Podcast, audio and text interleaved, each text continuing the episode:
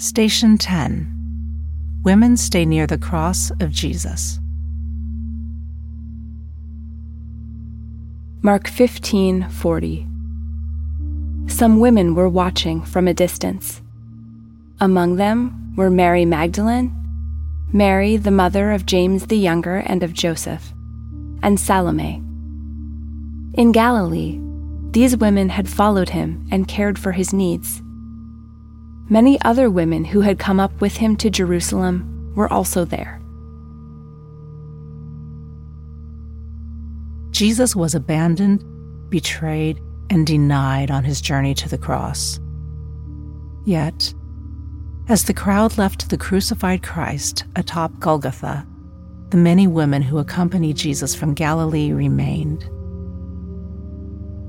These disciples actively served Jesus from the beginning of his ministry, learning from him, caring for his needs, and supporting him financially. And they would not desert him at his darkest hour.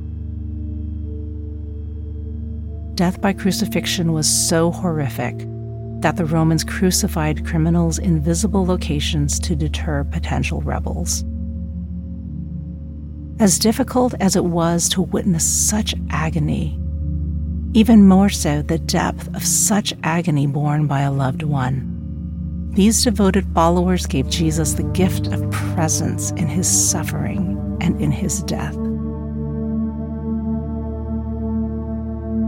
While the long awaited kingdom Jesus came to inaugurate has broken into our present reality, our world is still far from perfect suffering and injustice abound.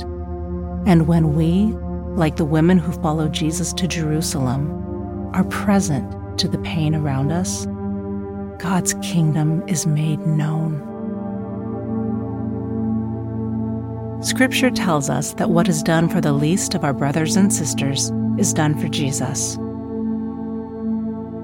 To whom might God be inviting you to extend the gift of faithful presence and in doing so, encounter Jesus and magnify the kingdom. Consider your neighborhood, your workplace, or where you spend your time, your schools, the least of these. How might you love your neighbor as yourself by being faithfully and actively present to those who are suffering today? Take a moment to close your eyes and allow the Holy Spirit to direct your thoughts as you reflect.